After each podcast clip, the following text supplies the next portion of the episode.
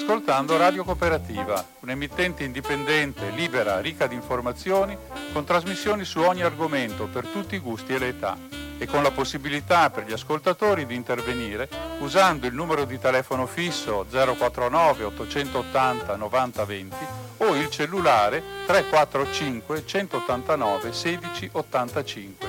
Nessuna interruzione pubblicitaria, mai, perché non dipendiamo da alcuno sponsor commerciale. Radio Cooperativa si regge sul volontariato di conduttori e amministratori e soprattutto sulla generosità dei molti ascoltatori e soci che la sostengono finanziariamente. Per farlo basta collegarsi con il sito www.radiocooperativa.org che contiene tutto quello che può essere utile per contattarci e aiutarci. Oppure si può usare il bollettino postale numero 120 82 301 intestato a Informazione e Cultura, via Antonio da Tempo 2, 35 131 Padova. La frequenza principale è 92,7 MHz in modulazione di frequenza. Ti aspettiamo per dirti grazie di cuore e buon ascolto.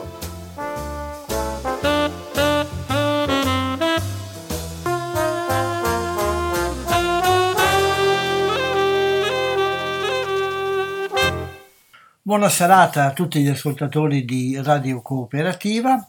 Umberto alle 19.15 qualcosa del venerdì 25 marzo 2022 dà inizio a una nuova puntata della rubrica Cinema 2, la rubrica quindicinale che si occupa di cinema, di cronaca, di realtà, di critica, di analisi e di curiosità che riguardano il mondo del cinema.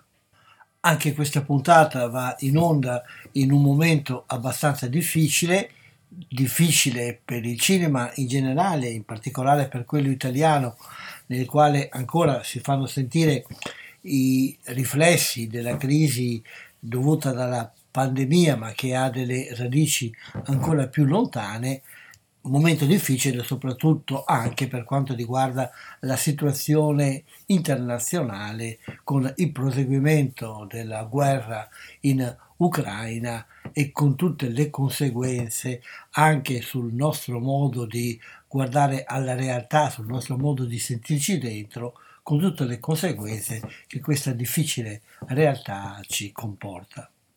Una realtà alla quale il cinema, come sempre, è molto attento.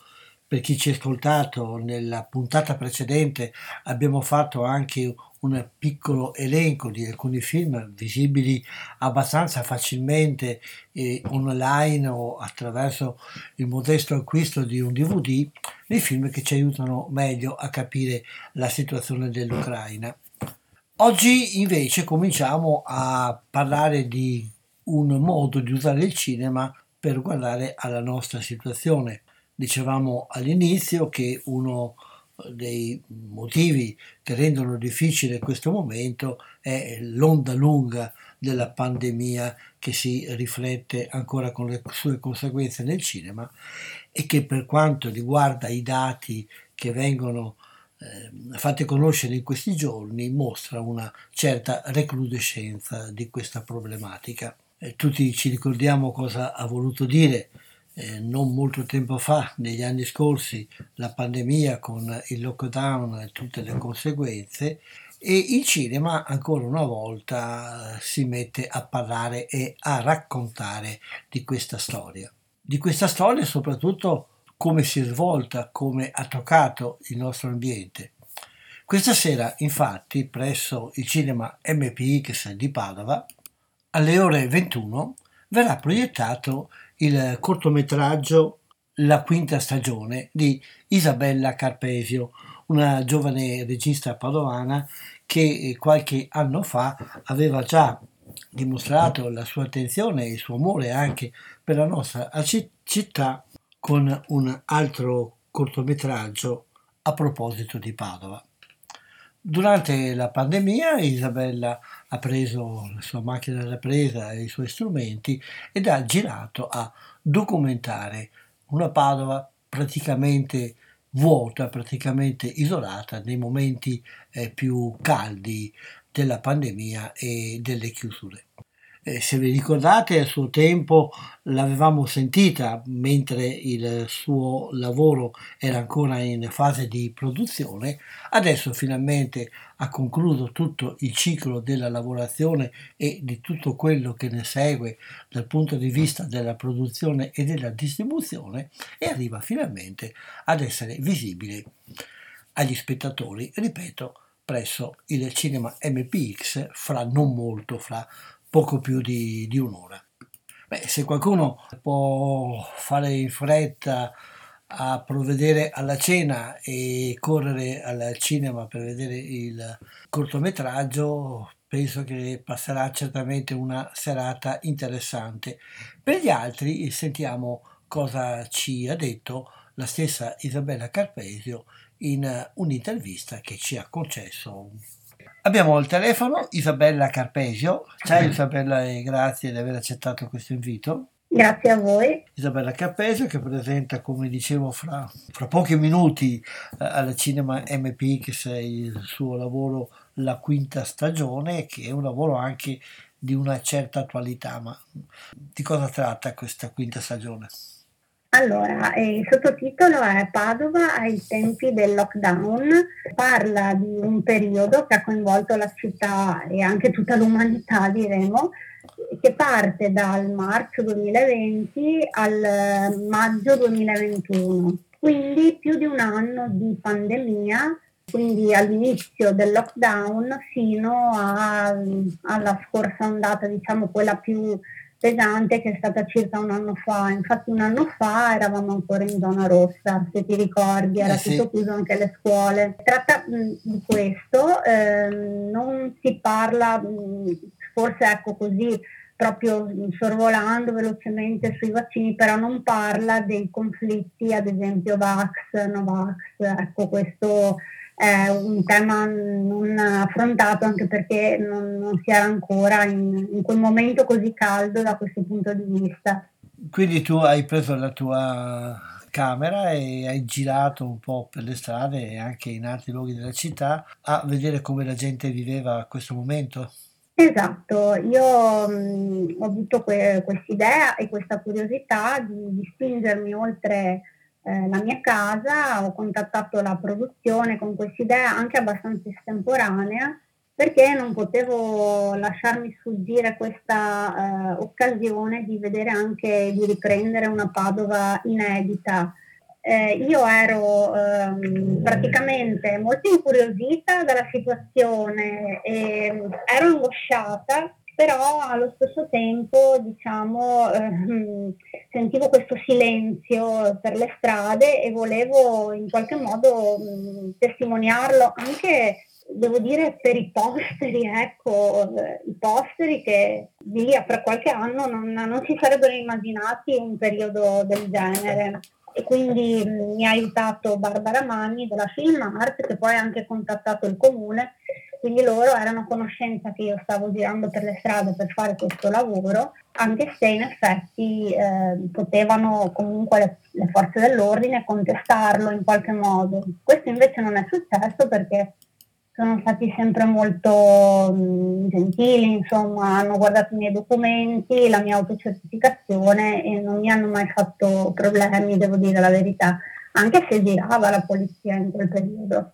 E poi via via ogni intervista ne richiamava un'altra e quindi anche un documentario che si è eh, un po' fatto senza uno specifico progetto, ma molto eh, sull'onda delle situazioni, anche no, quindi ho avuto una totale libertà creativa, anche troppa perché trovarsi per strada, dover riprendere il nulla, ehm, all'inizio era anche un po' eh, imbarazzante, ero magari anche un po' a disagio, poi lentamente le cose hanno iniziato a, ad avere corso e la strada mi ha indicato la via. Ecco. Le persone che contattavi come prendevano questa tua iniziativa? Ma devo dire bene, molte persone mm, quasi non vedevano l'ora di parlare, ecco, vis-à-vis, perché io ho rinunciato a tutte le interviste da remoto, a tutte le interviste a distanza, cioè una caratteristica peculiare del lavoro era proprio il contatto diretto, ovviamente sempre all'esterno, sempre a distanza di sicurezza e quindi solo in due casi ho fatto delle interviste all'interno, ma allora eravamo già in una seconda fase del virus e le persone volevano raccontarsi e mm, forse anche è stato un po' sia per me che per loro anche un atto, come dire, catartico, ecco, per superare le, le, le angosce e le difficoltà. Che volto di Padova viene fuori da questo lavoro? Beh, molto diverso dalla prima fase rispetto alla seconda, perché mm, nel primo periodo avevamo tutti paura, ci volevamo tutti bene, in qualche modo eravamo uniti contro un nemico esterno. E a partire invece dall'autunno del 2020 ho ripreso più scioperi, manifestazioni, malcontenti e quindi mh, viene fuori all'inizio una Padova mh, molto, mh, tuttavia serena perché poi la tragedia vera si consumava all'interno degli ospedali. Nel secondo momento ecco, c'è stato più, come c'è tuttora, fra l'altro, una dissonanza per quanto riguarda il, il sociale, ecco, la scuola, il lavoro, Ecco, quindi due, due, volti diversi a seconda delle situazioni. A partire dall'autunno 2020 un volto più eh, sofferente, eravamo anche più stanchi. Ecco. Immagino che nel mare di materiale che hai girato hai dovuto fare una selezione. Cosa ti ha guidato in questa selezione? Eh, lì eh, quando si è al montaggio semplicemente si fanno delle prove, si vede ciò che funziona quello che non funziona, si va molto anche per istinto, è quasi una cosa ritmica, come dire, sia in fase di ripresa una intervista richiama l'altra, ma anche nella fase del montaggio ci sono dei contrasti o delle analogie. È quasi una, compos- una composizione musicale, direi. Quali sono stati alcuni momenti alcuni incontri che ti hanno maggiormente colpito? Allora, gli incontri inattesi sono sempre stati quelli eh, anche più divertenti, per esempio il Prato della Valle, al mercato. Le persone più divertenti da intervistare sono le persone anziane e i bambini, perché non hanno filtri, non hanno alcun timore e quindi ti donano se stessi completamente. Ecco nonostante che abbiano davanti una telecamera che crea, immagino, degli imbarazzi o delle reticenze.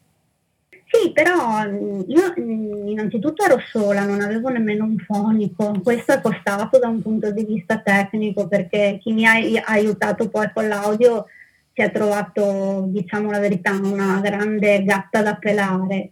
Però io con una piccolissima telecamera probabilmente mm, non davo nemmeno troppa soggezione perché arrivavo in bicicletta con questa telecamerina, il cavalletto, insomma non credo di spaventare nessuno, cioè non sono una troupe e quindi le persone si sono sentite anche tuttavia abbastanza in intimità e a loro agio con me, insomma, perché insomma anch'io ero, eravamo nella stessa barca, ecco.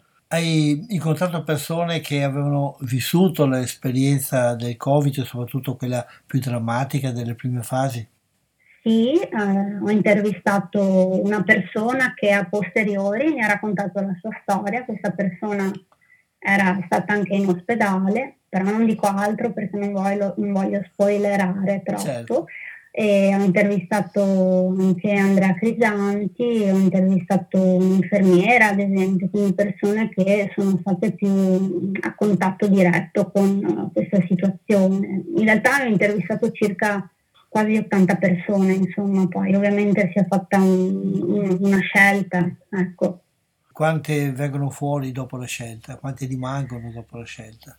Beh, non le ho mai contate, ti dico la verità. Mi fai una domanda, forse 20, 30, ma dico una cosa assolutamente a caso. Adesso, adesso le conto, però allora, prometto. Allora faremo, faremo, per... faremo, un concorso fra gli spettatori quanti indovinano quante sono le interviste che sono state. Sì, alcune magari, alcune sono interviste più specifiche che prendono un po' più di tempo, altre invece sono delle battute così anche per la strada, ecco. E girare per la strada in, in queste situazioni un po' particolari, che effetto ti ha fatto? No, io ero molto serena, eh, mi spaventava di più stare a casa di fronte alla televisione. La realtà alla fine è sempre più rassicurante di quello che viene fuori dalle cose che gli altri ci raccontano, cioè vivere la realtà in modo diretto eh, ovviamente ha dei costi, però è la cosa migliore perché tu sai che quello che hai davanti è quello che è e quindi almeno sei certo di questo. E quindi per me è stato, come dire, prendere aria, fra virgolette, mi ha fatto bene e mi ha dato anche molta, molta energia in, in, quel periodo. Ecco, devo dire la verità che ehm, mi sentivo in qualche modo ecco, protetta, non, non, lo so, non ho mai avuto timori, paura, mi sentivo al posto giusto, ecco, nel posto giusto. Ecco, il fatto di avere la responsabilità di raccontare la realtà come ti faceva venire qualche senso di, così, di difficoltà, di, di, Beh, allora eh, la realtà eh, è sempre qualcosa di parziale, ovviamente io non pretendo di aver raccontato la verità, ad esempio, è stata solo una ricerca della verità. Questa ricerca mi ha coinvolto, ho cercato il più possibile di lasciar parlare le persone senza, come dire, mh, dare delle interpretazioni. Certo che ovviamente eh, sono i miei occhi e quindi c'è il mio sguardo ma um, ho cercato anche di um, ascoltare delle opinioni un po' controcorrente qualche volta, cioè non ho censurato nessuno, ecco. E quindi um, quando fai questo ti, ti, senti a posto, ecco. E allora andiamo un appuntamento al cinema MPX dove potrai oltre a vedere il frutto del tuo lavoro, anche dialogare con te, perché immagino che tu sarai presente a disposizione esatto. con il pubblico. Buona fortuna, allora bocca al lupo. Eh, ci, saranno, ci, saranno, anche altre occasioni, immagino, in futuro per poter eh, vedere. Speriamo di sì, perché stiamo cercando di distribuire mm, il documentario e quindi non possiamo dare delle date specifiche ancora eh, questa è proprio un'anteprima nel vero senso della parola, però teniamo le dita incrociate. Ecco. E teniamo incrociate, ti facciamo appunto in bocca al lupo, grazie di questa chiacchierata e ci sentiamo in futuro per, per tutto quello che può capitare. Grazie, ciao. Certo, grazie, ciao a tutti. Oh, mio cuore, che ti sei svegliato male non ti puoi rammaricare. Stiamo andando sulla Luna, su Marte, su Giove, eh? E mi è bastato un microbinino piccolino, piccolino, ci ha bloccati. Ci ha messo in una condizione eh, che nessuno di noi avrebbe mai immaginato. Ti puoi fermare, cuore, cuore, cuore, cuore nero, cuore, cuore, cuore, cuore, cuore nero. Per me andare in giro non è essere criminali. O c'è il Covid o no tanta gente non ci crede, pensa che sia alla fine sì, ok, l'influenza. Sì, Guardi, la mia vita, penso come la vita di tutti quanti, è, pe- è peggiorata. Non c'è lavoro in accidenti. Cosa possiamo mangiare? Meno chiacchiere, più aiuti! La mia depressione sta aumentando, non posso andare a scuola, non posso vedere nessuno. Questa fase 2 secondo me sarà infinita, nel senso che purtroppo ci è cambiata la vita. Stia, stia mezzo metro indietro. Cuore, cuore, cuore cuore nero, cuore, cuore, cuore. Sai cos'è il coronavirus? No.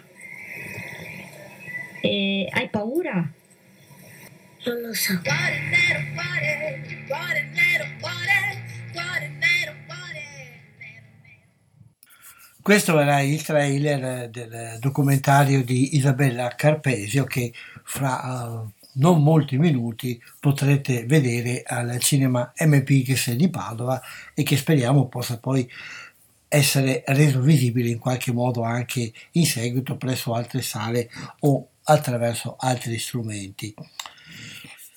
Isabella ha girato questo film eh, durante i momenti più difficili della pandemia e lo ha realizzato girando per le strade di Padova Ebbene, in questi giorni, per un po' di tempo, le strade, e non soltanto le, stra- le strade di Padova, sono teatro di un'altra realizzazione che è partita poco tempo fa ed è un lavoro dedicato a un altro importante evento che ha interessato la città di Padova in questi ultimi tempi, questa volta un evento molto positivo, almeno per chi pensa che l'arte e la cultura siano una cosa positiva.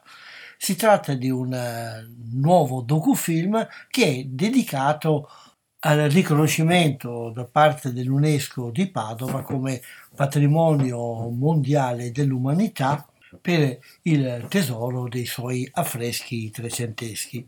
Il titolo del docufilm è Urbus Picta, Giotto e il sogno del Rinascimento. Lo scopo di questo film è quello di far conoscere agli spettatori gli importanti cicli di affreschi trecenteschi e il genio di Giotto in un viaggio attraverso questi siti che sono stati riconosciuti come così importanti dal prestigioso organismo internazionale.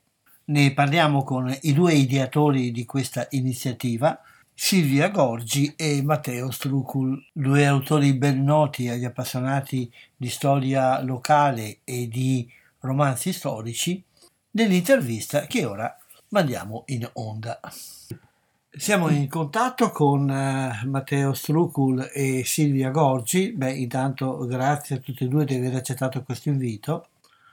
Grazie a te Umberto. Grazie a te. Eh, li abbiamo contattati perché sono gli autori di un progetto che si sta uh, realizzando in questi giorni, un documentario legato a Urbs Picta, che è un evento che è stato importante per la storia culturale della città di Padova magari chiederei di voi, proprio partiamo da questo, ricordare cos'è Urbus Picta. Sì, eh, devo dire che intanto è stata una grande festa per la città perché il 24 luglio del 2021 eh, Padova è, stata, è diventata nuovamente patrimonio UNESCO dopo eh, essere diventata per la prima volta con l'orto botanico nel 1997 con eh, diciamo, il riconoscimento di, eh, di, un ciclo pittorico del Trecento che parte dalla Cappella degli Scovegni e va ad unire altri sette luoghi della città eh, in cui ci sono stati dei grandi diciamo, pittori esponenti non solo insomma, della pittura del Trecento ma in qualche modo anche eh, della scuola giottesca e eh, diciamo che tutto questo percorso è stato riconosciuto come patrimonio UNESCO, quindi è stata una bella celebrazione e da parte nostra invece era iniziato già un percorso diciamo dal 2019 più o meno forse anche 2018 in cui proprio perché c'era già questa candidatura eh, all'interno della città volevamo raccontare attraverso un documentario d'arte e questi luoghi, ma non solo questi luoghi, soprattutto che cos'era Padova nel 300 e diciamo che il titolo che abbiamo dato a questo documentario insieme al produttore, ma magari poi ti parleremo anche del produttore, che è eh, Giotto e il sogno del Rinascimento, è un po' eh, diciamo la cosa fondamentale perché quello che noi vorremmo raccontare è che in quella Padova del 300 ci sono già i segni del Rinascimento. Voi siete gli autori anche perché avete entrambi alle spalle una pedigree, diciamo, di impegno in questo tipo di studi. Eh, Silvia è autrice di cinque, mi pare, libri sì dedicati a vari momenti, aspetti della storia di aspetti anche sconosciuti della vita di Padova, mentre Matteo è un conosciutissimo autore di romanzi storici che ha avuto anche grandi riconoscimenti, proprio Bancarella e altre cose, ha lavorato anche, mi pare, qualcosa che è stato poi utilizzato anche per la televisione ed altre cose. Quindi avete alle spalle un bagaglio che vi permette appunto di affrontare, di mettere in scena questa realtà. Come avete, beh, intanto um, vediamo un po' la storia della nascita di questo documentario, parla- hai parlato un po' del vostro desiderio, però poi ci sono anche le concretizzazioni di carattere produttivo, registico, eccetera. Ma la storia è abbastanza semplice, diciamo che noi avevamo un po' quest'idea, ehm, avevamo un buon contatto, una buona amicizia direi con Diego Loreggian di Red String Pictures, che è il produttore esecutivo poi tra l'altro di questo documentario cinematografico. E di fatto, come dire, anche lui insieme a quest'altra società milanese coltivava un po' questa, così, questo, questo progetto in separata sede, diciamo, per cui poi ne abbiamo parlato, ci siamo incontrati su questo tema e, e lui ci ha messo in contatto con Francesco Invernizzi di Magnitudo Film, che è la società produttrice capofila, diciamo, con sede a Milano. Francesco è il regista del progetto, ma è anche il produttore appunto principale.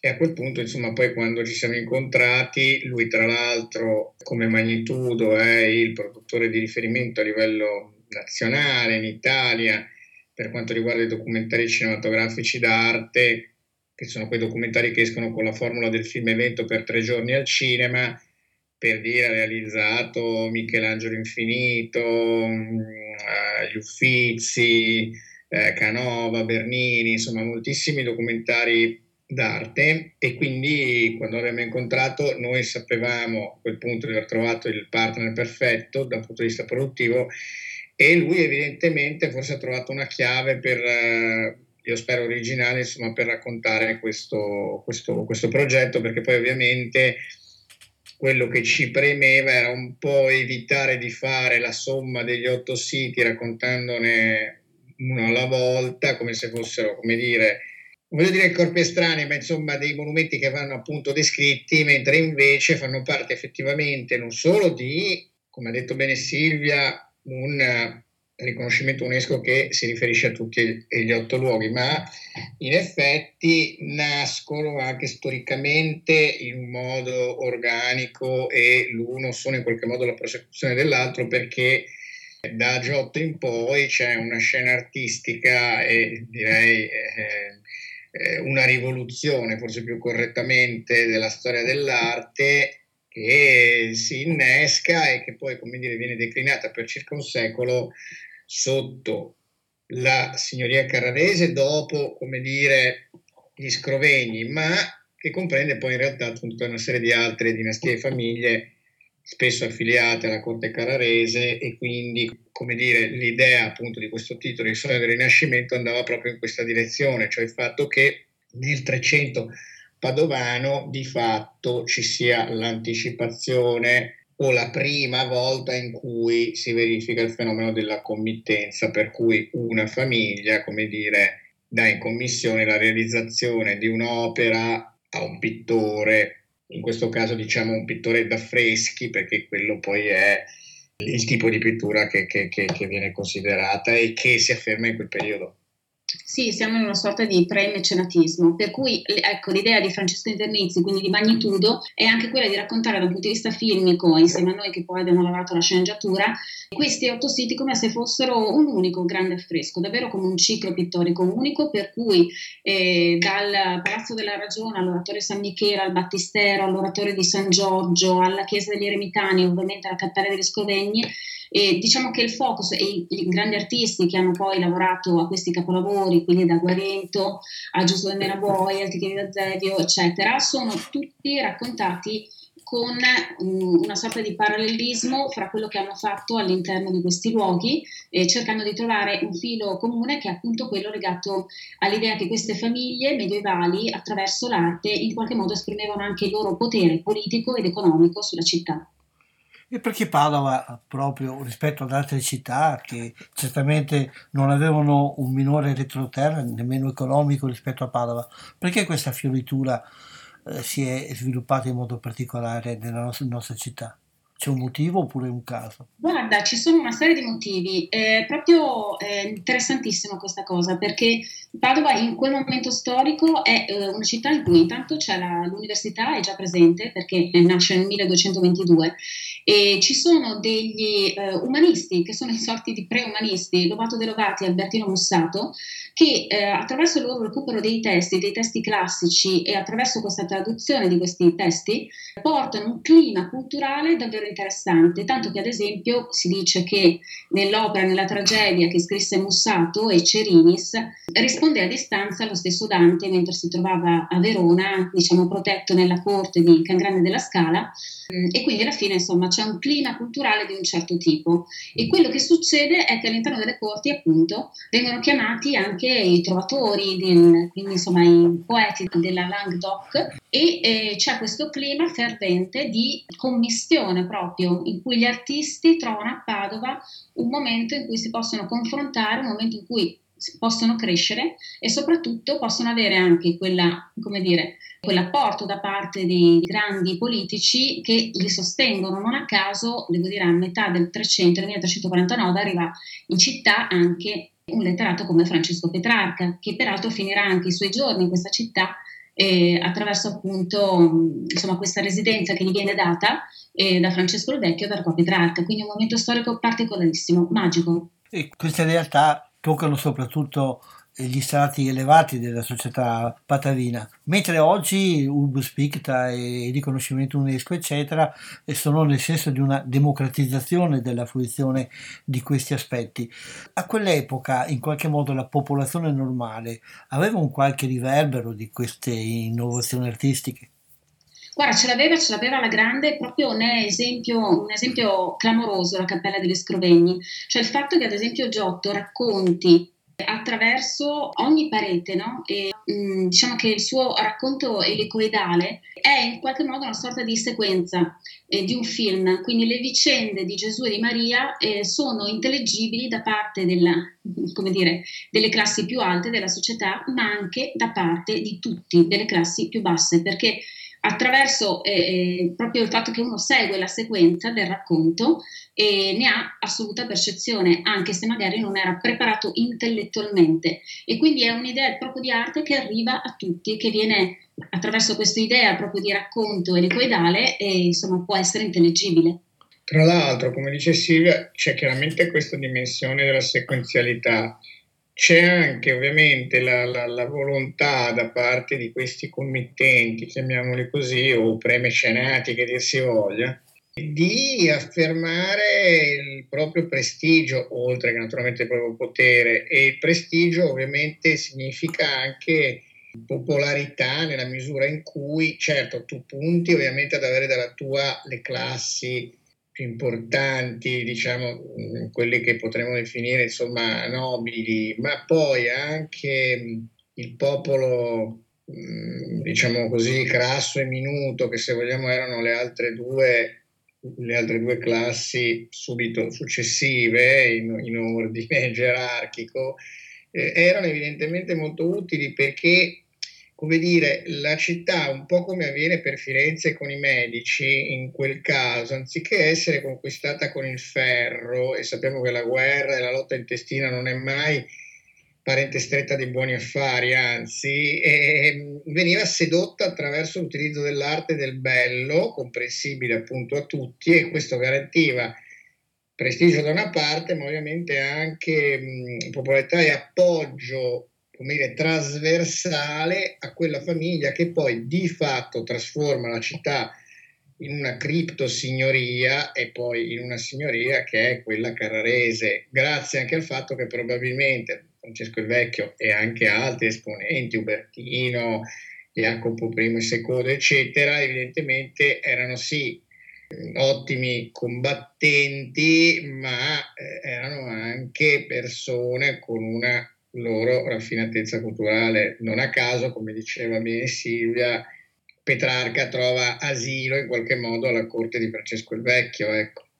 E poi c'è anche tutta l'umanizzazione del sacro che proprio mette in atto Giotto, no? per cui c'è questa rivoluzione nel mondo dell'arte perché, eh, come dire, non sono più rappresentato, il sacro non è più rappresentato attraverso delle icone bizantine, ma attraverso l'umanizzazione, i sentimenti. Qui vediamo la prima lacrima rappresentata in un dipinto, in un affresco, e la troviamo nella strage degli innocenti. Ci sono proprio i sentimenti e quindi la gente può assolutamente capirlo perché quelli che vede rappresentati si vestono come... Uh, una qualsiasi persona del popolo e hanno gli stessi sentimenti della gente. Da questo punto di vista c'è davvero una vicinanza con quello che può essere un pubblico il più eterogeneo possibile immensa, tanto che alla fine è rivoluzione.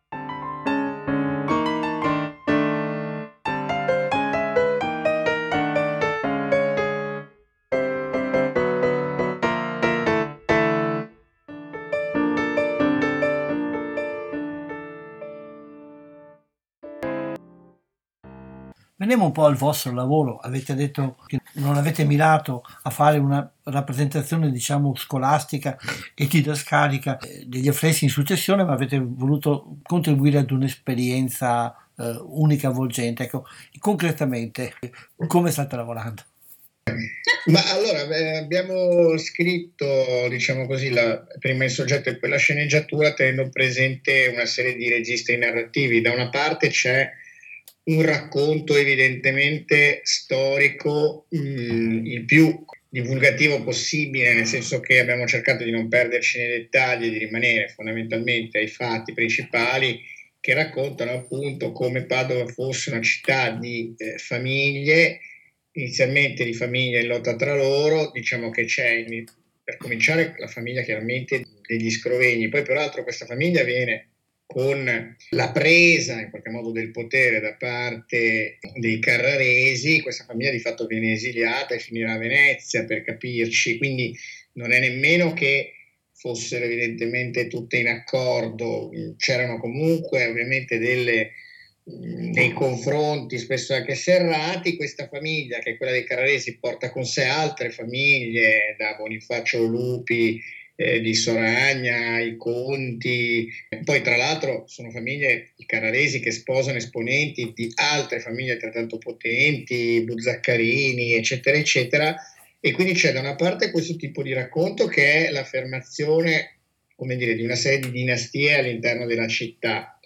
Dall'altra parte c'è evidentemente una invece parte più, come dire, eh, accademico-artistica, nel senso che eh, evidentemente questo unico grande affresco, come si diceva prima, viene però raccontato, analizzato, spiegato, insomma, eh, seppur senza stare troppo anche qui nel dettaglio, ma cercando di avere ovviamente una, una visione la più come, divulgativa possibile da una serie di relatori e a questo punto penso di poter citare la professoressa Rita Deiana e la professoressa Zuleika Murat per quanto riguarda l'Università di Padova. La seconda storica dell'arte, la prima invece è una professoressa di ingegneria che però dà un quadro più tecnico rispetto per esempio a tutta una serie di questioni legate al giotto architetto oppure legate a com'era il Palazzo della Ragione prima dell'incendio del 400 che poi di fatto manderà perduti quelli che probabilmente erano gli affreschi di Giotto. E poi c'è ovviamente un, un intervento insomma, corposo da parte del, dell'assessore Colasio che è colui che ha presentato il, il dossier ecco, per la candidatura e quindi evidentemente era la persona più insomma, titolata, rappresentativa, al di là del fatto che chiaramente poi sia un'intera collettività che si è mossa per ottenere questo tipo di risultato, però insomma e quindi eh, diciamo ci sono questi, questi due piani, poi ovviamente ci saranno anche una serie di esterni per raccontare ovviamente il territorio, quindi non solo evidentemente gli affreschi, e poi c'è un po' come dire questa interpretazione ecco, che noi diamo che lavora molto sul rapporto anche per sprovincializzare un po' questa visione che a volte abbiamo della nostra città, del rapporto privilegiato che esiste ed è comprovato tra Padova e Firenze e quindi a voler risottolineare se c'è qualche dubbio ecco di questa di questo afflato pre-rinascimentale che c'è a Padova nel 300. Sì, io volevo solo aggiungere che Andrea Coraso, quindi l'assessore alla cultura del comune di Padova, è anche consulente scientifico sì. dell'intero documentario, chiaramente, e che poi al di là di questo abbiamo anche come dire, il supporto, l'abbiamo avuto addirittura prima del, sì. Diciamo, della proclamazione del 24 luglio eh, della Veneto Film Commission che aveva comunque contribuito e finanziato in parte il documentario eh, già l'anno precedente, per cui attraverso i fondi del POFERS eccetera eravamo comunque insomma fra i vari progetti che erano stati selezionati e quindi abbiamo comunque la Veneto Film Commission mh, mm, già a partire dal 2019 a bordo rispetto a questo progetto. I lavori sono cominciati la settimana scorsa, se non erro più o meno. Sì, le riprese sì, ovviamente c'erano stati tutta una serie di sopralluoghi nel corso dei due anni precedenti, ma poi le riprese ufficiali sono, sono iniziate sì, due settimane fa. E quanto andranno avanti più o meno? Eh, allora, c'è stata una prima fase di riprese dei luoghi legati appunto al registro artistico eh, che abbiamo fatto peraltro sempre nel corso della sera e della notte, visto che erano i momenti in cui poi i luoghi erano liberi dai visitatori. E ci saranno invece una serie di esterni che faremo dalla metà di aprile legati appunto a raccontare un po' quel periodo medievale, quindi andremo a recuperare dei luoghi come so, il castello di Monselice piuttosto che Arqua Petrarca, probabilmente anche Cittadella, quindi con tutto il camminamento lungo le mura, per dare appunto queste suggestioni e per far insomma, cercare di rendere anche dal punto di vista visivo quel periodo, visto che poi abbiamo anche queste città che hanno queste mura perfettamente conservate e ancora bellissime, che possono creare delle belle suggestioni. Tra l'altro dal punto di vista tecnico ho letto che vengono utilizzate eh, delle strumentazioni che eh, arrivano a, alla definizione maggiore possibile oggi. Sì, eh, viene utilizzata la tecnologia 8K, questa è una cosa a cui tiene moltissimo Magnitudo, proprio perché ti permette un dettaglio incredibile, quindi davvero di entrare no? e di avere questa idea de- dell'affresco e in realtà di, di esserci quasi dentro e di avere quel dettaglio supremo che magari è difficile in, un altro, in, un altro, ambito, nel senso è quasi impossibile e quindi questa cosa qui è sicuramente un plus in questo progetto. Eh, l'accenno che facevi prima a, a vari borghi del territorio mi ha fatto venire in mente un'altra domanda. Il rapporto che c'era fra questa fioritura culturale, e non solo, a Padova e il territorio circostante. In che modo il territorio, il contado, come si diceva a quel tempo, veniva coinvolto da questa realtà?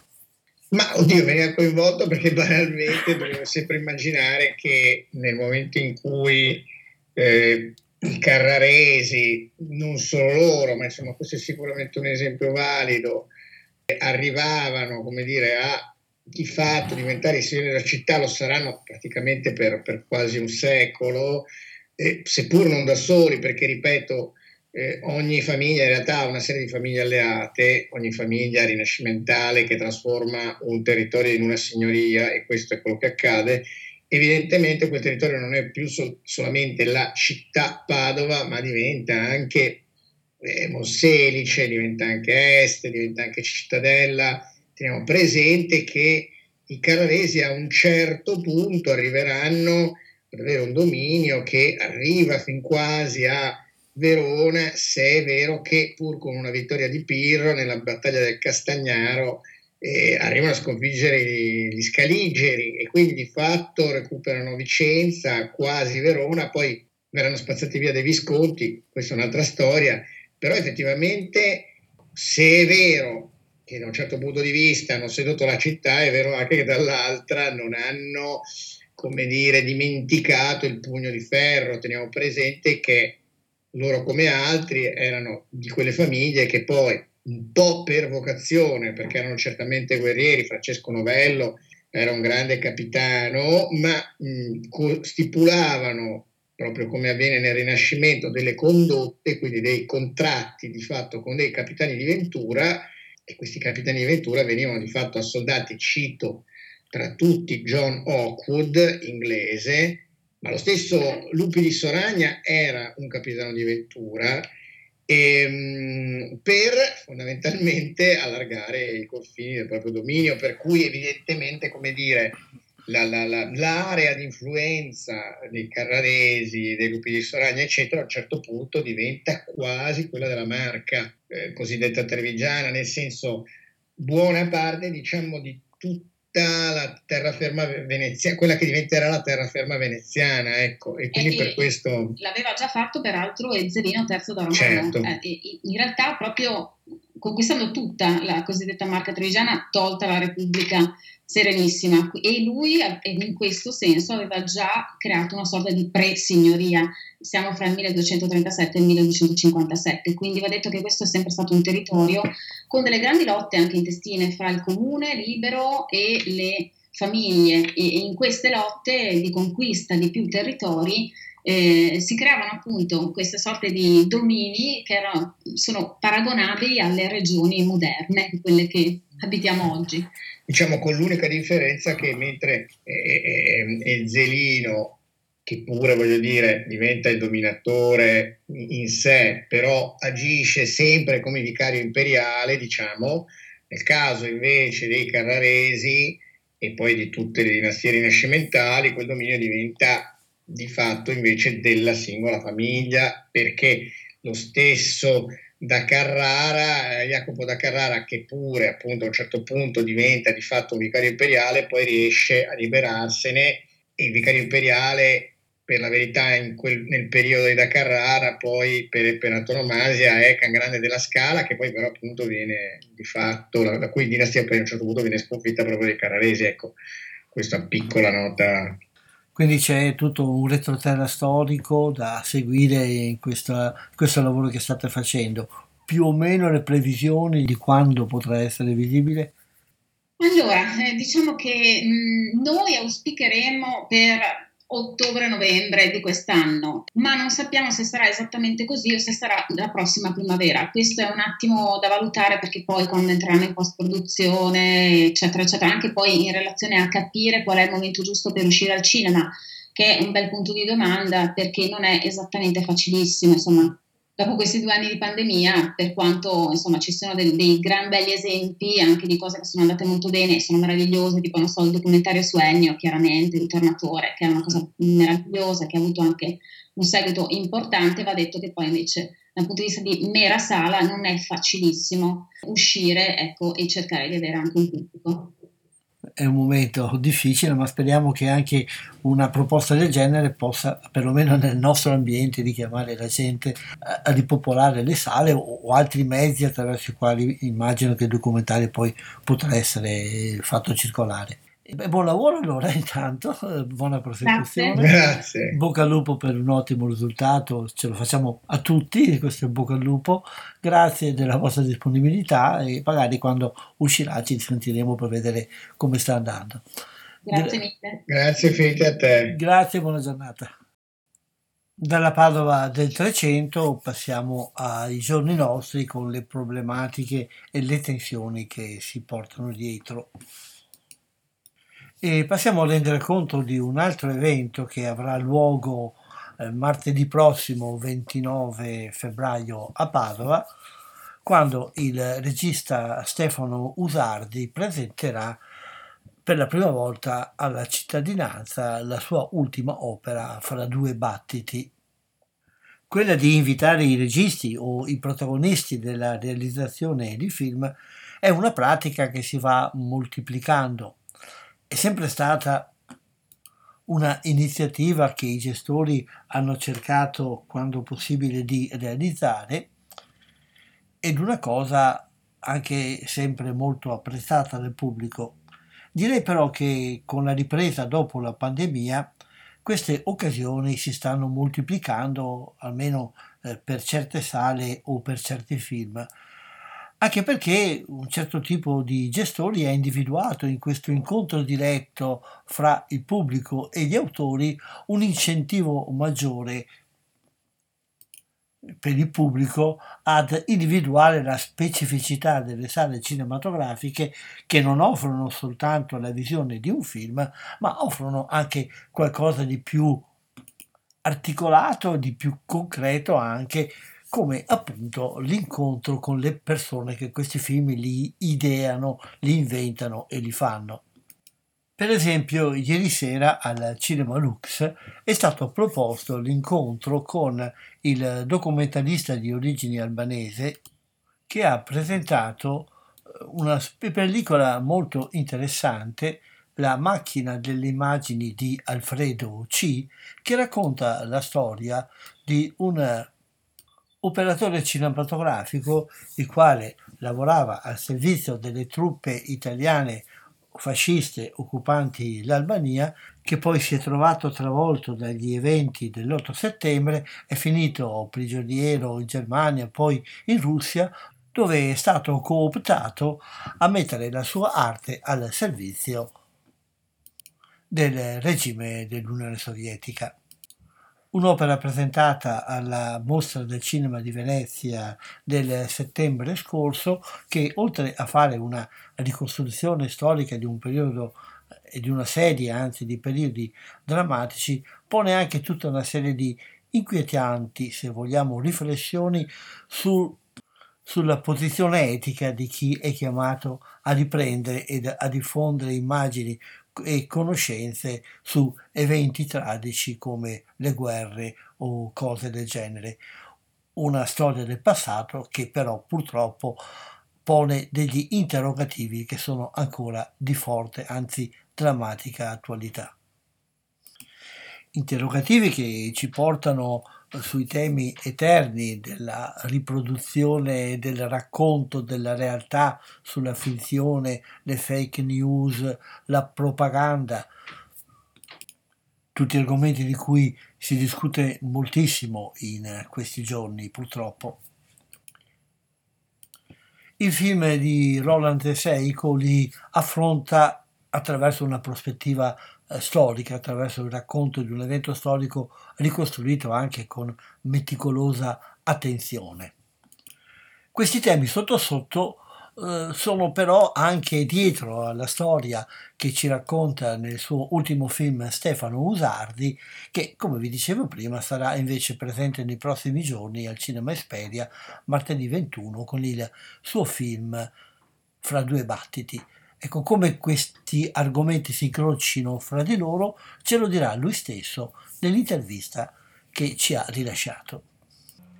Abbiamo al telefono Stefano Usardi. Ciao Stefano e grazie di aver accettato questo ciao. Ciao Umberto. Stefano Usardi che esce in questi giorni con il suo ultimo film Fra due battiti che sarà presentato a Padova martedì prossimo il 29 presso il Cinema Esperia e lui sarà presente. Fra due battiti, intanto cominciamo a spiegare il titolo.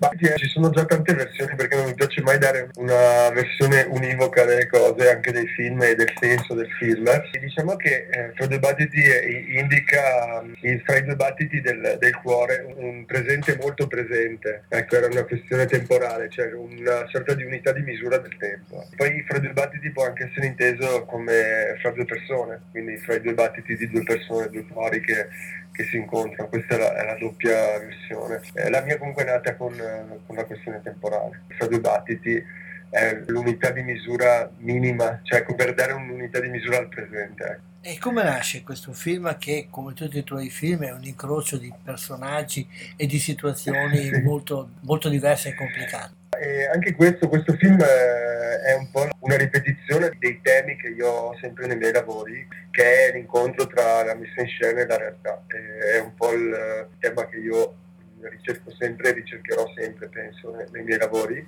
E questo film, rispetto a tutti gli altri, sia quelli che ho fatto che quelli che farò, rappresenta una sorta di una premessa oppure un libretto delle istruzioni, ecco, forse è meglio dire un libretto delle istruzioni, cioè dove si vede il personaggio principale, il protagonista, che è un po' il personaggio di tutti i miei film, che vive veramente il problema di rendersi conto se attorno a sé è realtà o finzione. Quindi ha una messa in scena che lui è consapevole di avere, qualcuno, quindi dello sceneggiatore di Giulio Cancelli, che ha la sua ragazza che si chiama Roberto da Soller. E lui però sa che ha delle messe in scena, non sa però se tutto quello che gli accade attorno è una messa in scena. Quindi un po' il problema è che invece altri personaggi di altri film sono sempre completamente inconsapevoli del fatto di trovarsi in una messa in scena. Lui ha, ha il privilegio di sapere che potrebbe essere una messa in scena, però non lo sa fino in fondo nemmeno lui. Quindi è un po' il dilemma delle, delle vite di tutti. E come mai ti appassiona questa tematica? Ma così perché è molto pirandelliana, se vogliamo, molto attuale, molto filosofica, eh, cioè il, conoscere il contingente, eh,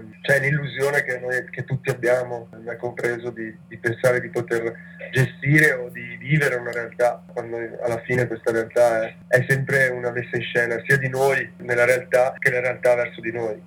Insomma, mi piace molto continuare a, a sottolineare questo problema che abbiamo. E il cinema eh, in modo naturale è esemplificativo di questo. E io sto cercando di riuscire a fare un film e ne farò ancora sempre su questo tema per mostrare quante cose possono accadere in quella frattura che c'è tra la realtà e l'illusione della realtà e poi almeno da quello che ho letto, perché il film ovviamente non l'ho ancora visto, ho notato come sempre, lo accennavo anche prima, alla molteplicità di personaggi, dove li trovi, come li inventi?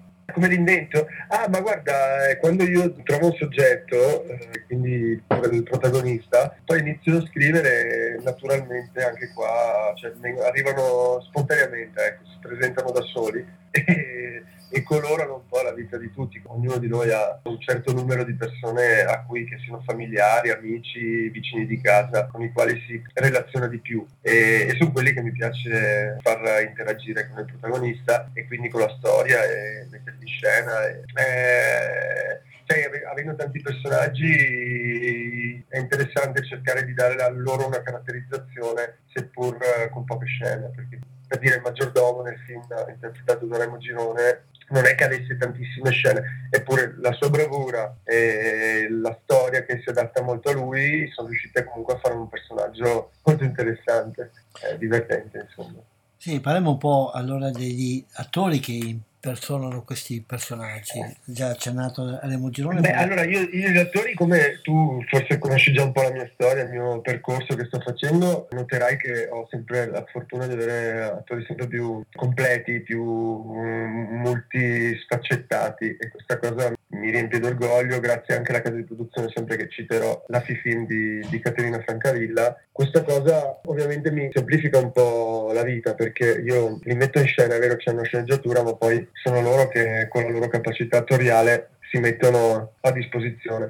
E questo film ha avuto, come citavo, vabbè, il protagonista che è Stefano Scandaletti, che non devo certo presentarlo io perché già con Mazzacurati ha fatto vedere, e non solo, quanto è, è bravo e, e abbia appunto questa profondità di recitazione che non è una cosa che si può imparare molto facilmente, non basta studiare, insomma c'è qualcosa di molto potente lui dentro.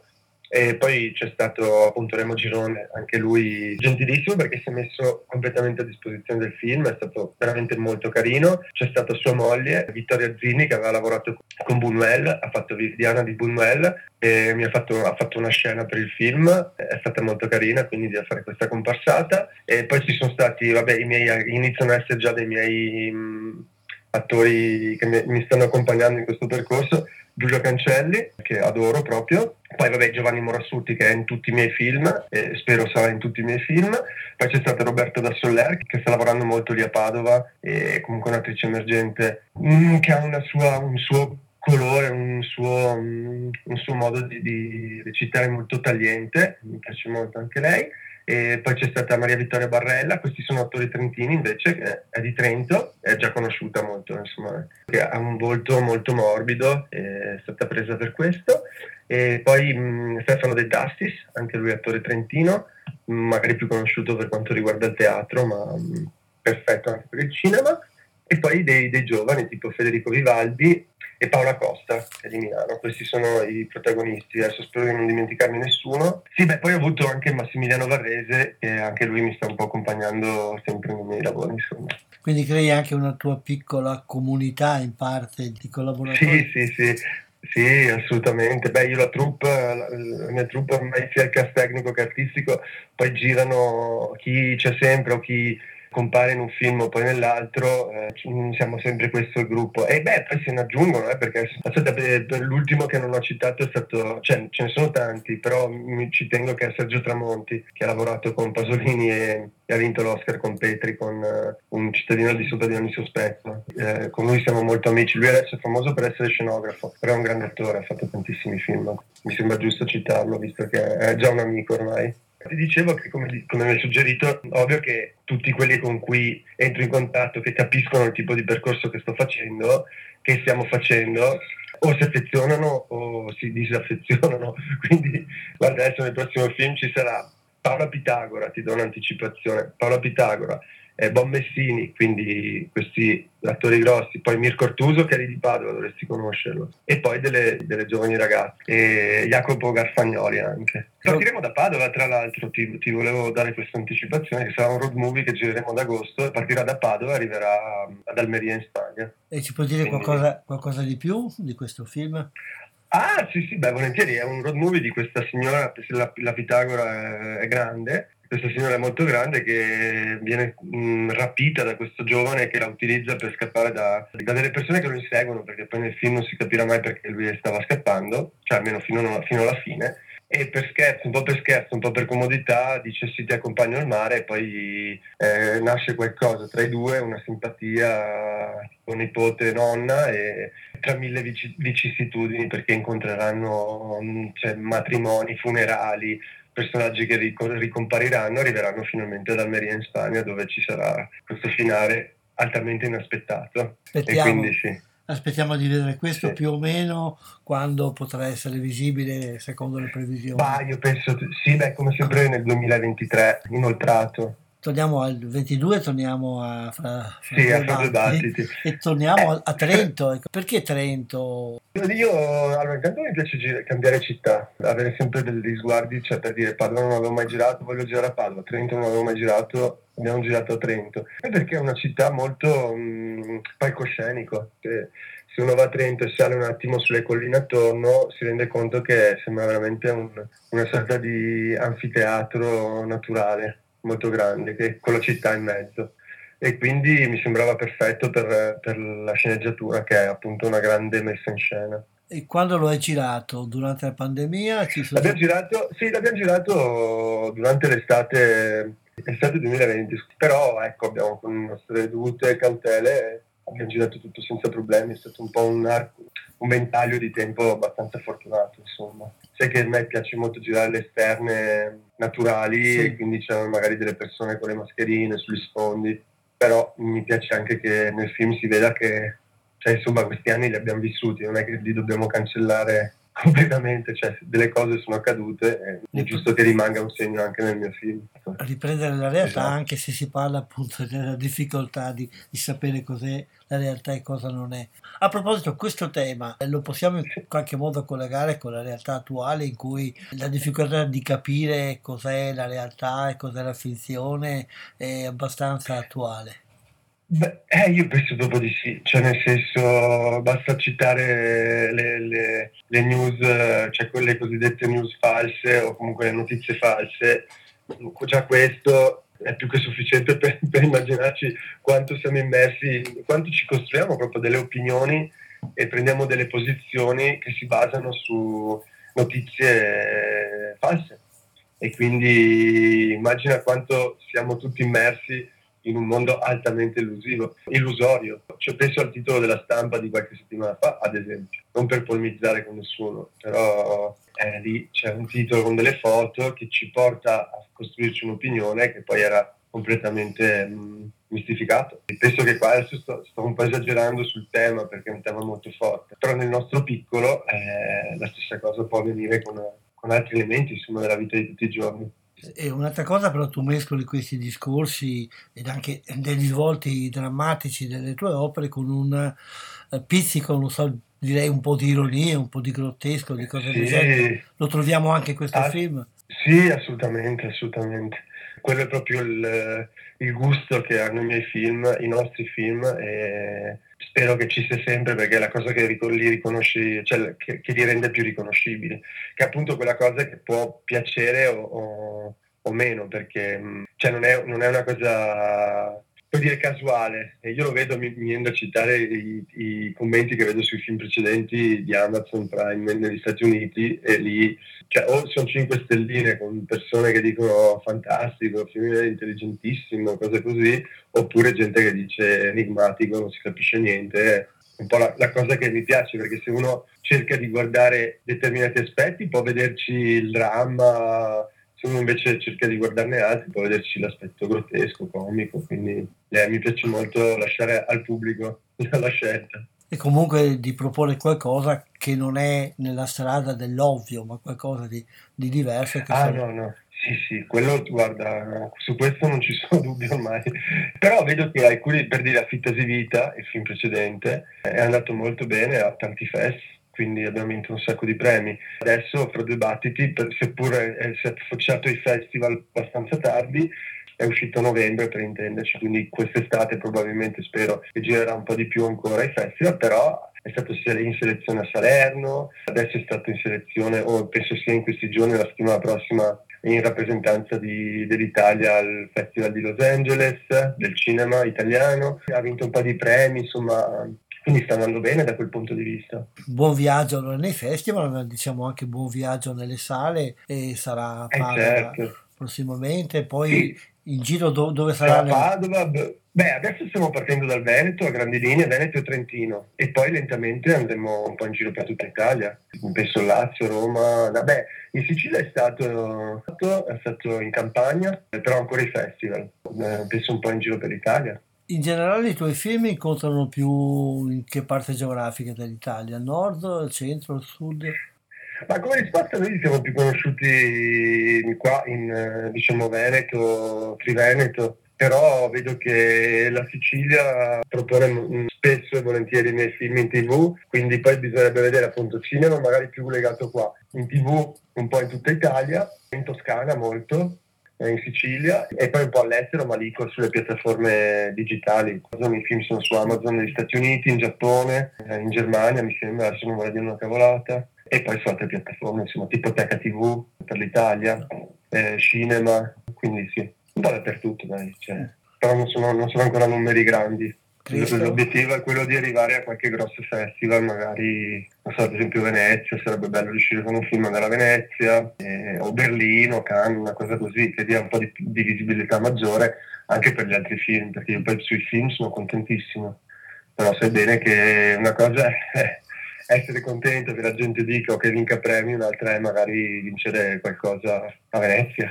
Certo, certo, speriamo che tu ci arrivi prima o poi, più prima che poi Io sono ovviamente. perseverante, esatto, vabbè, però diciamo che da quel punto di vista sento molta, molta spinta, molto slancio vitale anche adesso. E quindi ci diamo appuntamento fra due battiti, appunto il prossimo appuntamento, dicevo, è martedì prossimo 29 a Padova, come dicevi in altre parti d'Italia e altrove. Sì. Eh, grazie mille a te Umberto. Grazie a te e arrivederci e risentirci in futuro per que- quando sarà pronto quest'altro film di cui ci hai già accennato. Senza età. Ciao. Un abbraccio. Altrettanto, ciao. ciao. Buongiorno signore, come è andata la sua giornata? Bene, mi hanno derubato. Si è divertito? Sì, molto. Sì, sì, ma le emozioni come sono state? Forti, intense. Lo scriviamo questo. Hanno detto che il libro è quasi pronto. Non me ne parlare, guarda. Sei tu, il libro. Giovanni, il libro. Ma lo sto scrivendo il libro, lo stiamo scrivendo.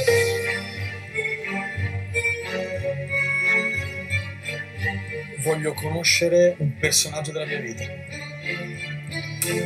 Il suo compagno mi organizza degli eventi che mi accadono spesso e che mi provocano delle emozioni. È stato il primo vero lavoro che ho trovato nella mia vita. Ha vissuto delle esperienze per cui a una persona normale non basta una vita intera. Io sono come un osservatore, ricerco quello che c'è fra mm, i due battiti del cuore. Dov'è il pazzo? Il pazzo. Sì, quello delle sceneggiate. E senti, posso farti una domanda? Qual è la tua emozione preferita? Tommaso è in crisi, sta continuando a chiedere del libro, quindi il libro Ho avuto sempre a che fare con persone mascherate, nemmeno io e lei siamo veramente veri. Non è possibile che io senta uno stato così fermentato del mio essere per una persona che nemmeno conosco. Non possiamo guardare un film in una maniera distaccata. Ah, certo.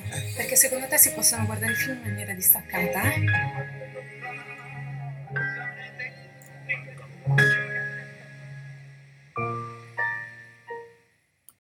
Ritorniamo in studio a Radio Cooperativa che trasmette dagli studi di Sala Battaglia in provincia di Padova in comune di Albignasego. Questa è la trasmissione Cinema 2. Ci stiamo occupando in quest'ultima parte della trasmissione del nuovo film di Stefano Usardi Fra due battiti. Abbiamo appena sentito l'intervista che ci ha rilasciato il regista, il suo autore, e adesso sentiamo anche come ha affrontato questo lavoro il personaggio principale, un attore padovano molto noto per i suoi lavori in teatro, nel cinema e anche in televisione, che è Stefano Scandaletti. Abbiamo al telefono Stefano Scandaletti, buongiorno intanto e grazie di aver accettato. Eh, Stefano è il protagonista del film di Stefano Usardi. Ecco, eh, già questa è la prima domanda che le vorrei chiedere intanto, visto quello che ho letto sulla trama del film, ecco, si può dire che Giovanni, il personaggio da lei interpretato, è il protagonista oppure il rapporto fra i vari personaggi è un po' più complicato? Allora sì, vabbè, nella struttura mm, classica di, di, della sceneggiatura è il protagonista, però comunque il film è un film corale e, e rispecchia poi anche la metodologia di scrittura che ha Stefano senso che ha bisogno di un caleidoscopio di, di, di, persone per poter raccontare le sue storie. Diciamo che il, quello che si, si, porta nelle spalle la storia è il personaggio di Giovanni, ma mh, mm, poi il peso è veramente eh, diviso su tutti quanti gli altri attori, insomma, tutti gli altri personaggi. Eh beh, il film eh, ovviamente fra due battiti, di cui abbiamo parlato anche con Stefano Usardi, il regista. Ritorniamo ancora a Giovanni, ecco, che tipo è e come si è messo in rapporto con lui? Allora, Giovanni è un personaggio meraviglioso perché ehm, ha comunque un seme di tutto quello che succede, secondo me, nella testa di molte persone e insomma in tutti noi. Non sa e non sa capire la differenza fra il reale e la finzione.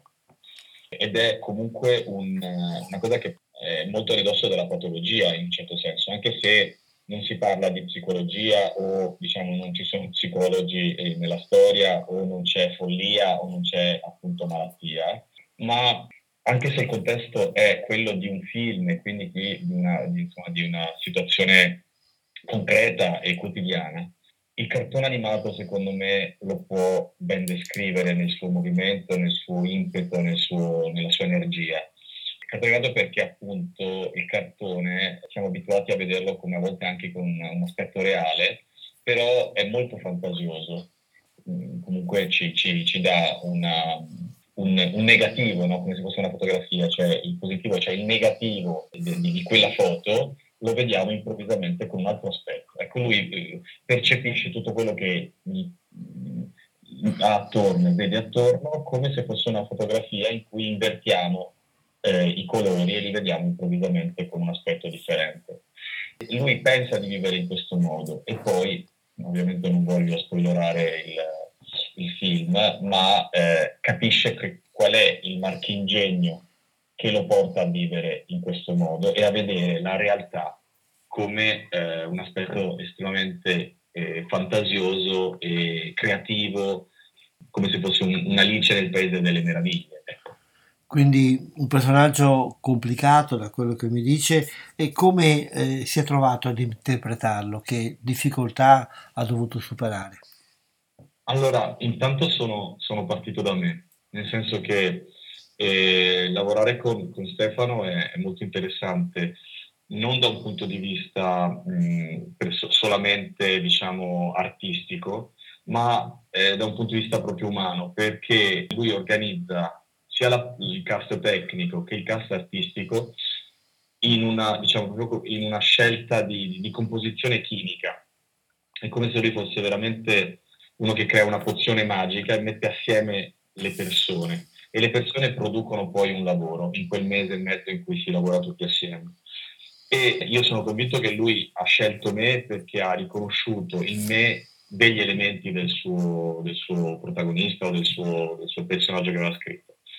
Quindi oh, sono partito da una base che è quella di Stefano e, e di come si comporta e di come vede il mondo Stefano. Ogni giorno che avevamo appunto delle scene anche molto complicate perché è molto verboso il personaggio di, di Giovanni, parla tantissimo e crea dei castelli enormi proprio di organizzazione, eh, di, di, di, ragionamento, no? E que- tutto questo era anche faticoso da, da poter, diciamo, anche portare nel lavoro, diciamo, cinematografico. E quindi Stefano, ogni giorno che ci portavamo poi eh, sul set e, e dovevamo ricreare tutto l'aspetto mentale del personaggio e questo quindi è stato poi il lavoro attorale, cioè quindi ricreare l'aspetto di ragionamento che non appartiene poi a me, Stefano, ma che è proprio di Giovanni. E questo è stato, diciamo, un bellissimo approccio artistico, quindi diciamo che eh, per rispondere alla tua domanda la base è quella mia e il ragionamento è quello di Stefano. Quindi c'è stata quasi una contaminazione in quel mese e mezzo di lavoro in cui noi ci siamo proprio eh, dovuti confrontare continuamente e io dovevo entrare dentro il cervello del, regista. Fra i suoi compagni in questa avventura ci sono altri nomi importanti, Remo Girone per esempio con la moglie, Maria Vittoria Barella ed altri. Come eh, si è trovato in questo lavoro comune? Allora, con Remo Girone e la moglie è stato bellissimo dal punto di vista, eh, ripeto, c'è molta umanità nelle persone che lavorano con Stefano e sembra appunto che il cast sia scelto in base anche proprio a un aspetto umano, non solo dal punto di vista insomma, professionale e di, diciamo, di curriculum, di proporzione artistica e prof- insomma, lavorativa. E, e Girone mi, mi, ha, mi ha stupito il fatto che lui si è messo proprio eh, è come se fosse, avesse resettato la sua, la sua carriera la sua, e si è messo comunque a disposizione del lavoro come se fosse una, un'avventura. Questo mi ha, mi ha, stupito tantissimo. L'ho trovato giovanissimo, come se fosse un, veramente un ragazzino, eh, non dico alle prime armi da un punto di vista, ripeto, professionale, artistico, ma di stupore con il quale si affronta il lavoro, che è una cosa che purtroppo con l'età si può, per, si può anche perdere, no?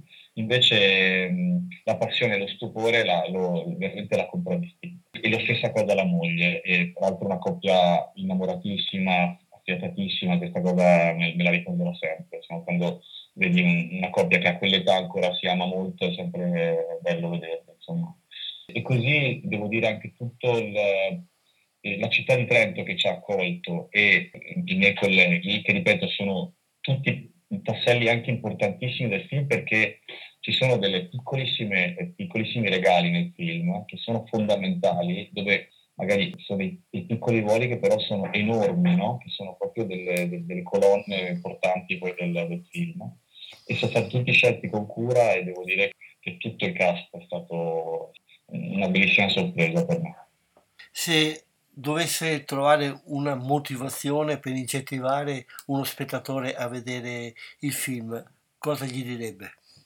Eh, allora, mh, intanto vorrei spiegare che in questo momento storico dove siamo sempre più abituati ad avere una globalizzazione proprio anche, anche proprio della, delle immagini o del, dei film che diciamo che ci danno dei pacchetti e dei prodotti precisi, c'è, c'è tutto quanto un movimento cinematografico che sta cercando di creare e ricreare il vecchio cinema che è fatto proprio di storie, eh, di originalità e di gente che vuole portare comunque una, una propria visione del mondo. Ecco, perché bisogna proteggere questi, questi film? Perché sono, tra virgolette, hanno quell'autenticità che è preziosa e che è sempre più rara vedere al cinema. Lei viene da una carriera nella quale ha fatto cinema, televisione, teatro a vari livelli, a livelli spesso molto importanti, con registi di letteratura nazionale e internazionale. Il rapporto invece con questo piccolo cinema indipendente, lei, sul quale lei ha espresso un giudizio che io condivido, è, è importante, soprattutto in un territorio come il Veneto che brilla di parecchie iniziative. Sì, beh, guardi, allora eh, nel momento in cui io faccio, la, faccio l'attore e poi mi è capitato di fare anche altre esperienze, sia anche come regista, insomma, come, ogni tanto mi è capitato di scrivere, però nel momento in cui io mi metto nelle mani di un regista cerco di essere come un po' mh, un suo ingrediente, no? Cioè quindi di togliermi il mio, eh, le, le, mie idee, le, certo è chiaro che lui ha bisogno di me e anche della mia eh, creatività eh, o delle mie come si dice, visioni del personaggio, però bisogna veramente con molta umiltà seguire quello che il regista ha nello sguardo, perché il cinema è un po' diverso dal teatro, nel senso che gli attori nel cinema sono veramente delle, delle espressioni della, del regista e, e non sai mai fino a che non vedrai il film che cosa il regista farà di te non sai con quell'obiettivo, con quell'inquadratura lui che cosa sta captando del tuo sguardo, del tuo movimento, del, del, insomma, di, della tua recitazione, quindi bisogna affidarsi. Quindi non, io mi sono affidato a Stefano, primo perché è una persona eh, preziosa, ce ne sono poche, molto propositivo, mo- un'energia coinvolgente. Eh, è difficile non, non, apprezzarlo e non, usando un termine insomma, abusato, però innamorarsi di lui proprio artisticamente, perché ti, ti rapisce un po'. Quindi insomma è stato, è, be- è bello concedersi, cioè, è bello darsi, insomma non è solo una cosa di mercato, è, una cosa, è un'espressione artistica la nostra quando insomma, recitiamo in questi, questi lavori che siano appunto diretti da, dai maestri del cinema e che siano diretti anche dai giovani registi. Secondo lei la situazione del cinema nel nostro territorio, diciamo nel Veneto, come la vede? Beh, intanto è nata la Film Commission e quindi eh, sento che sta sempre di più formandosi una, una struttura anche, no? quindi anche di scelta di, di, di, di, sguardi magari molto meno dedicati alla singola Venezia, che è una città molto abusata, e comincia a vedere diciamo, tantissimi altri panorami, perché comunque è una regione bellissima e, insomma, e, e che va vista, ecco. anche nei suoi contrasti, non solo nella, diciamo, nel, nel singolo immagine, nella singola immagine che l'Italia ha del Veneto. Vedo che, che ci sono, uh, ma questo non solo da un punto di vista cinematografico, anche dal punto di vista musicale o delle altre arti, sento che un po' alla volta escono come delle, dei, dei, piccoli gioielli, anche cioè, sento che, che, c'è un bellissimo fermento che sta nascendo qualcosa. Ecco. Ho sempre amato ovviamente eh, perché sono nato qua, quindi eh, lo proteggo di default, però ho sempre pensato che il Veneto fosse un po' privo di una, di una curiosità eh, culturale artistica e che c'era tanto tanto da fare. Questo secondo me è un buon momento, che sento che sta nascendo, stanno nascendo delle cose. Sono, sono, sono, positivo in questo, anche se questo termine non si può usare di questo, in questo periodo, però insomma e speriamo a proposito anche del positivo che la situazione generale si, eh, si stabilizzi si, e ci dia anche maggiore possibilità di gustare questa diciamo primavera di risveglio artistico che lei ha sottolineato. Grazie, grazie di questa chiacchierata. Attendiamo di vederla allora sullo schermo nel, nei panni di Giovanni nel film Fra due battiti di Stefano Usardi. Grazie ancora e casomai ci sentiremo in futuro per altre cose. Buona giornata. Grazie, grazie a voi, a presto, grazie.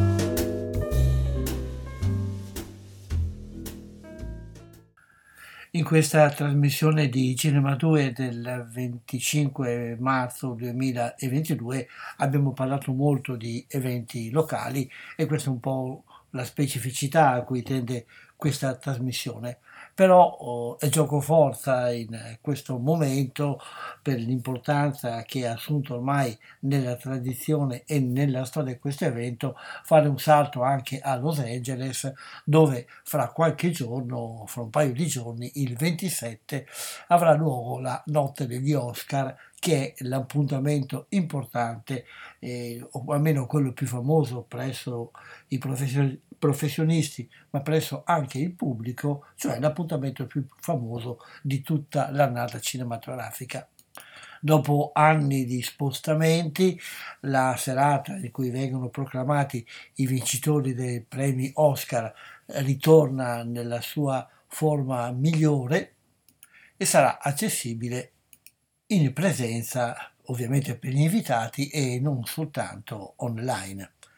Facciamo un piccolo riassunto della situazione e vediamo i candidati ai premi più prestigiosi. Concorrono al titolo di Miglior film Belfast di Kenneth Branagh, I segni del cuore di Sian Heder, Don't Look Up di Adam McKay, Drive, Drive Mike Car di Ryusuke Amaguchi, Dune di Denise Villeneuve, Una famiglia vincente di Reinaldo Marcus Green, Licorice Pizza, o meglio Licorice Pizza di Paul Thomas Anderson, La fiera delle illusioni di Guillermo del Toro, Il potere del cane di Jane Campion, West Side Story di Steven Spielberg. Fra gli aspiranti al titolo di migliori registi abbiamo alcuni di quelli che abbiamo nominato prima, Kenneth Branagh, Amaguchi, Paul Thomas Anderson, Jane Campion e Steven Spielberg. Altre ambite statuine sono quelle che riguardano i migliori attori, concorrono al premio come miglior attore protagonista Javier Bardem per A proposito di Riccardo, Benedict Cumberbatch per Il potere del cane, Andrew Garfield per Tic Tic Boom, Will Smith per Una famiglia vincente, Denzel Washington per Macbeth.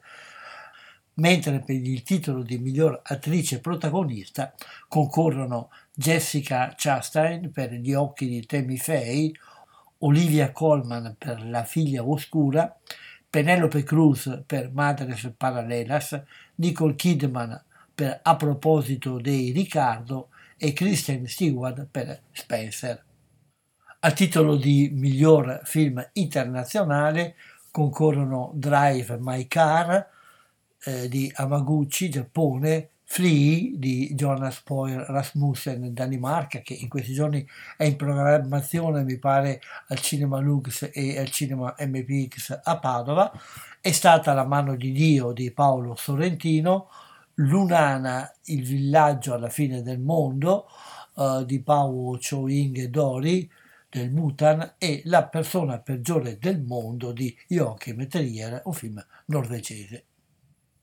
Abbiamo parlato spesso nelle ultime trasmissioni ed è venuto fuori direttamente o indirettamente anche in alcune interviste e in alcuni servizi che vi ho proposto questa sera del problema della difficoltà che stanno facendo le sale della crisi dell'esercizio cinematografico. Una crisi alla quale gli esercenti delle sale stanno rispondendo eh, in vario modo, soprattutto molto spesso attivando tutta la loro fantasia per fare delle proposte diverse, alternative, eh, curiose e gustose anche in qualche modo in, per attirare il pubblico a ritornare a prendere confidenza con le sale cinematografiche. Mm, fra le altre cose ho visto in questi giorni una iniziativa abbastanza curiosa ed interessante e ve la voglio proporre. Si tratta della riapertura a Milano di una nuova sala cinematografica e già questo, il fatto di riaprire in un momento di crisi, sarebbe già una cosa che merita di essere segnalata.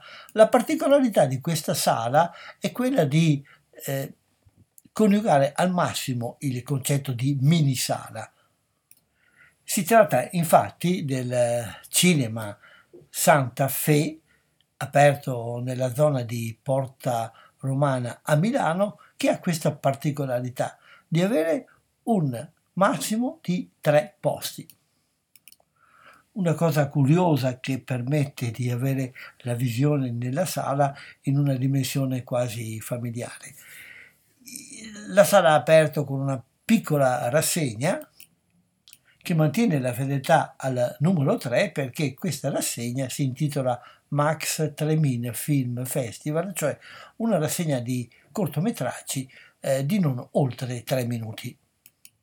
Una cosa sfiziosa e curiosa se volete, ma ripeto, un tentativo eh, di dare un volto nuovo, un volto diverso alle sale cinematografiche e quindi di favorire anche in sala un nuovo modo di vedere e un nuovo modo di approcciarsi al film e al cinema. Con questa curiosità, che speriamo risvegli la curiosità del pubblico nei confronti del cinema, concludiamo questa puntata di Cinema 2 del 25 marzo 2022. Vi lascio omaggiando il centesimo anniversario della nascita di Ugo Tognazzi con un breve estratto da uno dei suoi film più famosi, cioè Il federale di Luciano Sacce. Grazie ancora e buona serata a tutti. Buca! Tasso! Senta, amico, lei conosce il mio nome, ma io il suo no. Cos'è, un segreto militare? Buca! Ehi! Insomma, lei come si chiama? Lei chi? La mia ragazza? Ma no, lei! Ah, io! Voi allora! Sono dieci anni che in Italia usiamo il voi e ancora non lo sapete? Buca con acqua!